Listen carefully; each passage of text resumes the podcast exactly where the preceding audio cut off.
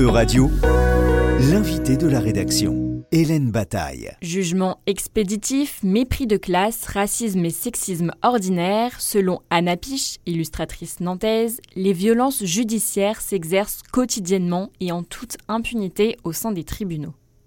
Elle en fait l'objet de sa BD intitulée Chronique de l'injustice ordinaire, un ouvrage à la fois sociologique, juridique et politique, publié aux éditions Massot. Bonjour Anna Piche. Bonjour. Votre livre Chronique de l'injustice ordinaire, récit de procès illustré est disponible en librairie depuis le 19 octobre. Est-ce que vous pouvez nous présenter cet ouvrage? Bah, euh, au départ, c'était pas censé être un livre. Hein. Euh, moi, ça fait que six mois que j'ai rencontré l'éditeur euh, avec qui on a signé un contrat, mais donc ça me fait très bizarre de le voir devant vous. Mais en fait, cet ouvrage, il s'inscrit un peu dans la continuité, de ma recherche de mémoire en fait, qui était euh, euh, du coup sur la question des, euh, des facteurs qui pouvaient influencer en fait les décisions de justice tout au long de la chaîne pénale. En fait, comment les convictions politiques des magistrats, leur éducation, leur expérience, et puis aussi des biais plus moins personnels mais plus institutionnels, comment tous ces biais-là pouvaient intervenir dans le processus décisionnel des magistrats. C'était déjà cette question-là que je voulais aborder dans mes recherches universitaire et donc euh, ça m'a pas suffi et j'ai voulu un peu continuer après, euh, après l'obtention de mon diplôme en fait.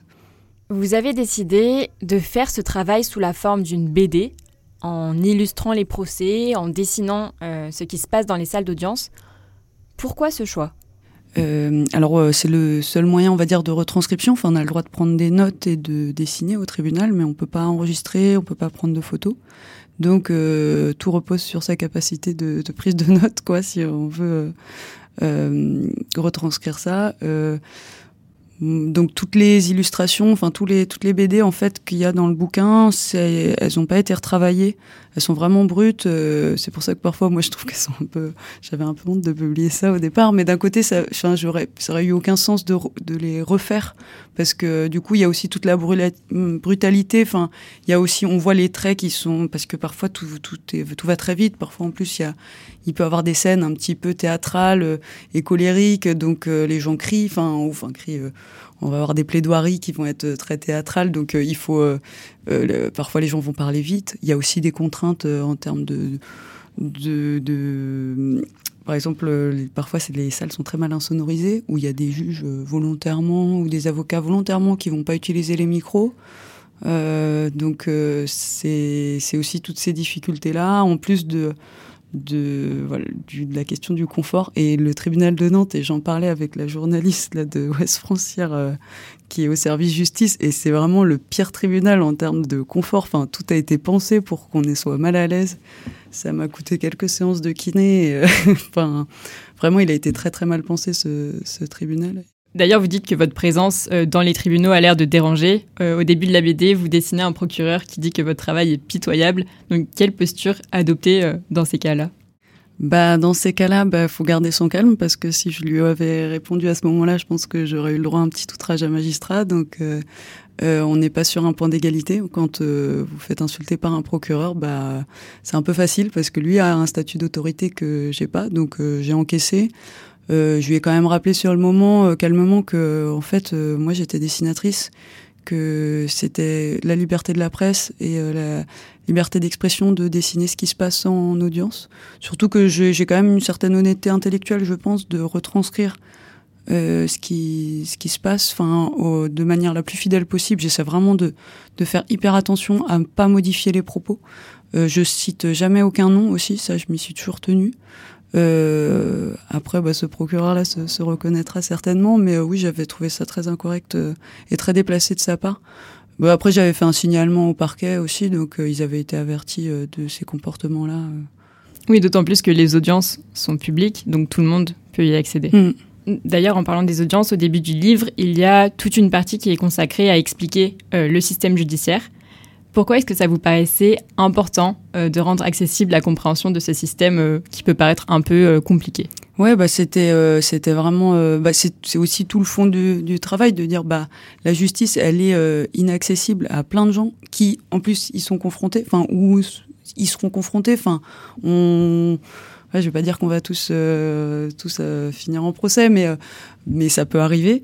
Et et puis moi, je me revois aussi avant de reprendre mes études en droit. J'y connaissais vraiment strictement rien et je suis arrivée à la fac de droit et euh, vraiment j'ai je me suis dit mais c'est quand même hallucinant qu'en fait on ne connaisse pas nos institutions qui sont censées là aussi pour nous protéger donc si on les connaît pas on peut pas euh, s'en saisir on peut pas euh, faire des recours on peut pas se plaindre et puis donc ça me paraissait hyper important de, de que n'importe qui puisse lire ce livre sans se sentir sans se dire ah, mais enfin c'est qui ce, cette personne là qui pourquoi? Donc j'ai mis aussi des schémas euh, voilà, pour qu'il y ait des termes qui soient euh, clairs, des petits schémas pour dire, bah voilà, ça c'est l'ordre administratif, ça c'est l'ordre judiciaire, comment ça, qu'est-ce que, à quoi ça sert, comment c'est, euh, comment les choses sont réparties, et avec, oui, toute une partie introductive qui explique aussi le, le, procès judiciaire, il est, enfin, le procès pénal, il est très codifié, très théâtral, et donc c'est un peu des des, étapes. Donc euh, il y a d'abord la, présidente qui prend la parole, qui explique les, faits pour lesquels, les, prévenus comparaissent.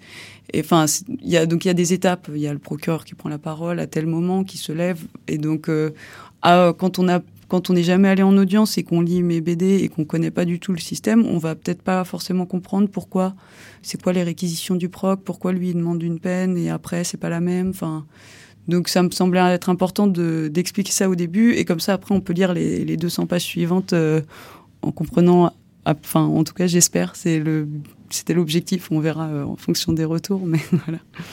Et euh, dans votre livre, il y a différentes formes de répression qui constituent des chapitres. Comment vous les avez définies Comment vous les avez organisées bah, j'ai essayé de d'organiser un peu les choses aussi parce que j'ai énorme. Enfin là, il y a 250 pages sur ce bouquin, mais en fait, c'est je, sais pas peut-être 1% de ce que j'ai chez moi. C'est euh, les, les dessins s'empilent. J'ai des, espèces de dossiers de procédure. On dirait un cabinet d'avocats chez moi. Donc j'ai essayé de les organiser et en fait, euh, je trouvais qu'il y avait des choses qui ressortaient. Donc euh, la, la, question d'avoir une justice bourgeoise qui qui est une justice de classe, qui ne qui ne traite pas de la même manière une pharmacienne qui euh, tabasse une hôtesse de l'air à l'aéroport parce que euh, parce qu'elle en a marre d'attendre son bagage en, revenant de vacances. Et puis euh, et puis un, un, mec qui vole un tube de ketchup à 2,99€ au supermarché, mais lui il a pas de papier quoi. Et le traitement judiciaire est complètement différent. Et ça c'est pour moi une justice de classe quoi. Jamais on verrait un type euh, diplômé, euh, blanc. Mais, mais, ça va pas, il ne peut pas prendre six mois avec mandat de dépôt, ce n'est pas possible. Donc il y, avait ça, il y a aussi d'autres chapitres sur euh, la question du racisme, qui est vraiment systémique, la question du sexisme aussi, et qui est aussi biaisé parce que beaucoup d'infractions sexuelles et sexistes sont classées sans suite. Donc en fait, le peu qu'on voit au tribunal, euh, généralement, le ministère public se vante un peu de regarder comment on prend au sérieux la question des violences euh, sexistes. Mais en fait, euh, je sais plus le, chiffre, mais en fait, c'est 1% de, des trucs. enfin... Dans, dans l'introduction, vous écrivez Seuls 1% des viols déclarés conduisent à des condamnations, en prenant en compte que seuls 10% des victimes déposent plainte et que 70% de ces plaintes se trouvent classées sans suite. Alors, toujours euh, pareil, c'est pas du tout. Même celles qui arrivent en audience, euh, la répression est quand même pas du tout la même que euh, des infractions d'atteinte aux biens.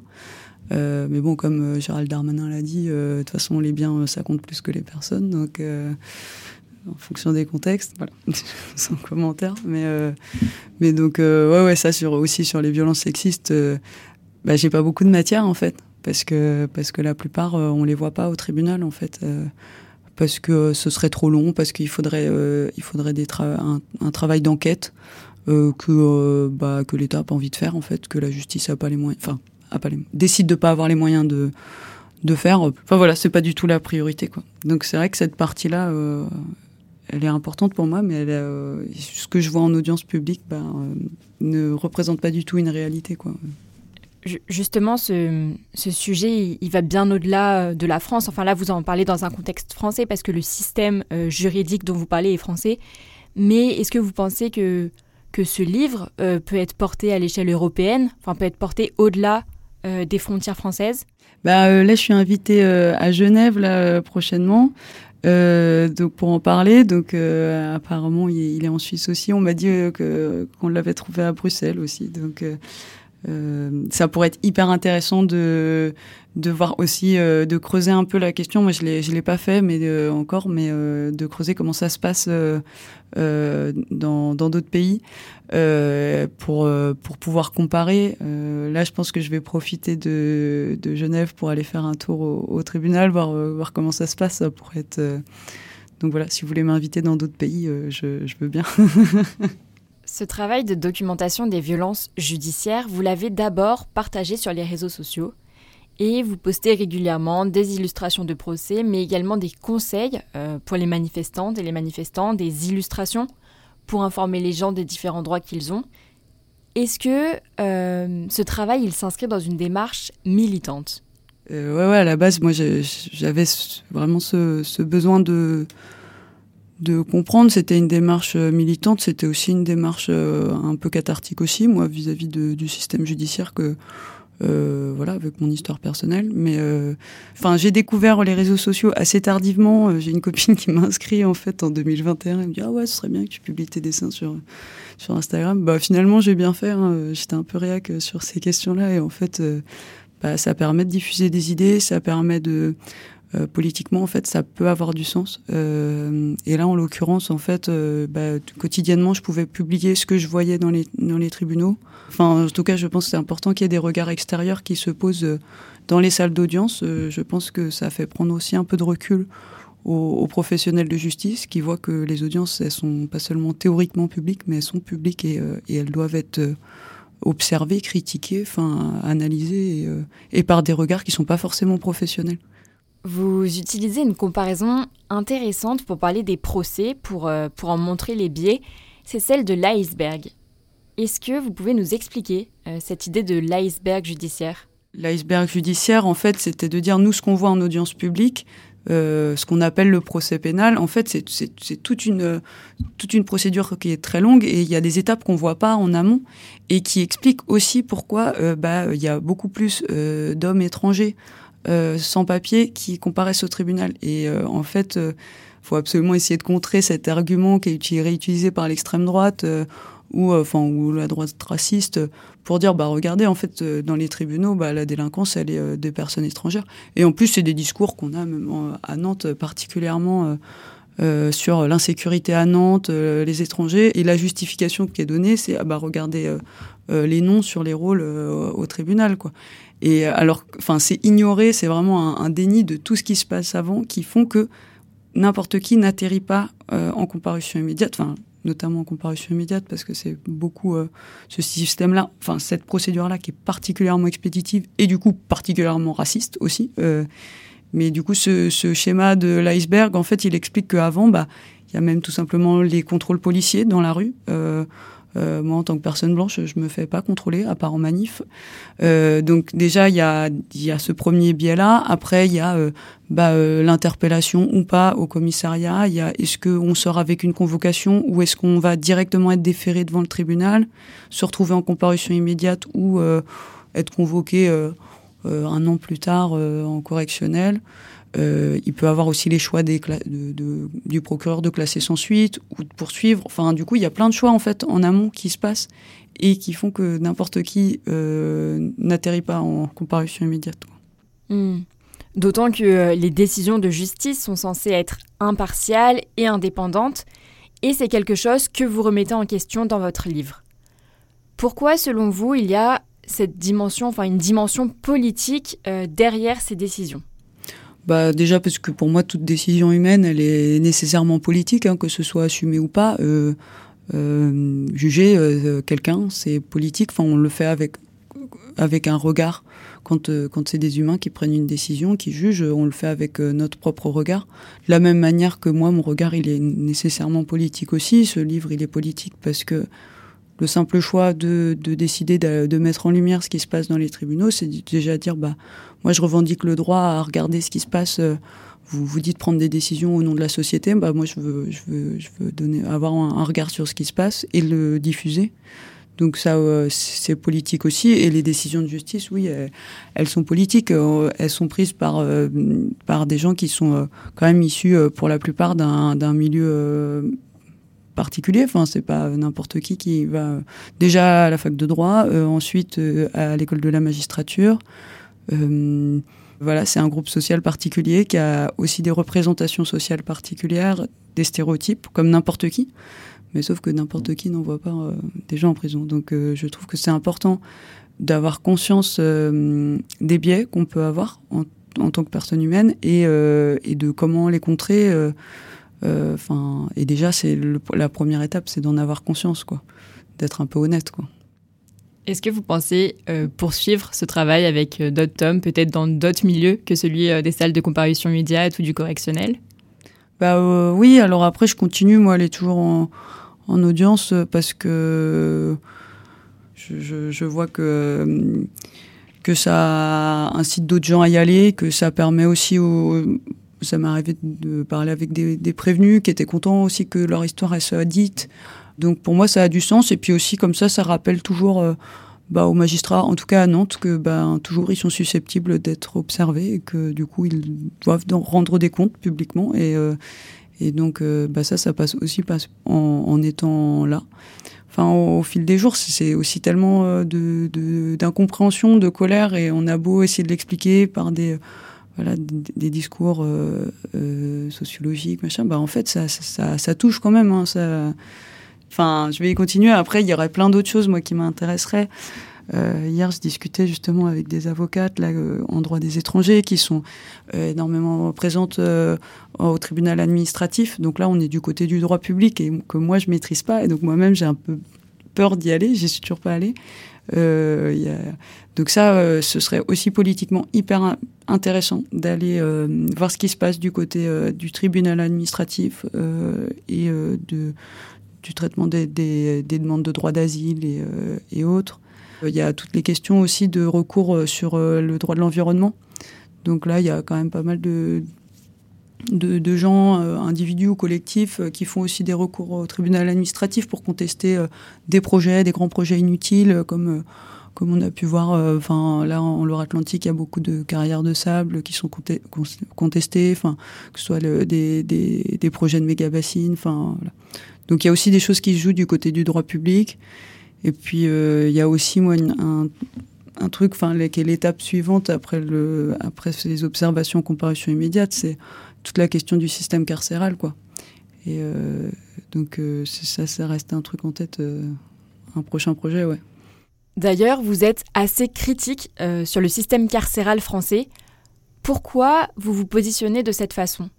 Bah déjà parce que traiter les gens de manière inhumaine, euh, ça n'a jamais servi à, quoi, à qui que ce soit pour, euh, euh, pour comprendre ou pour... voilà, nous, notre système judiciaire, en fait, il se contente de punir et enfermer et, et genre, il n'y a pas d'autres propositions.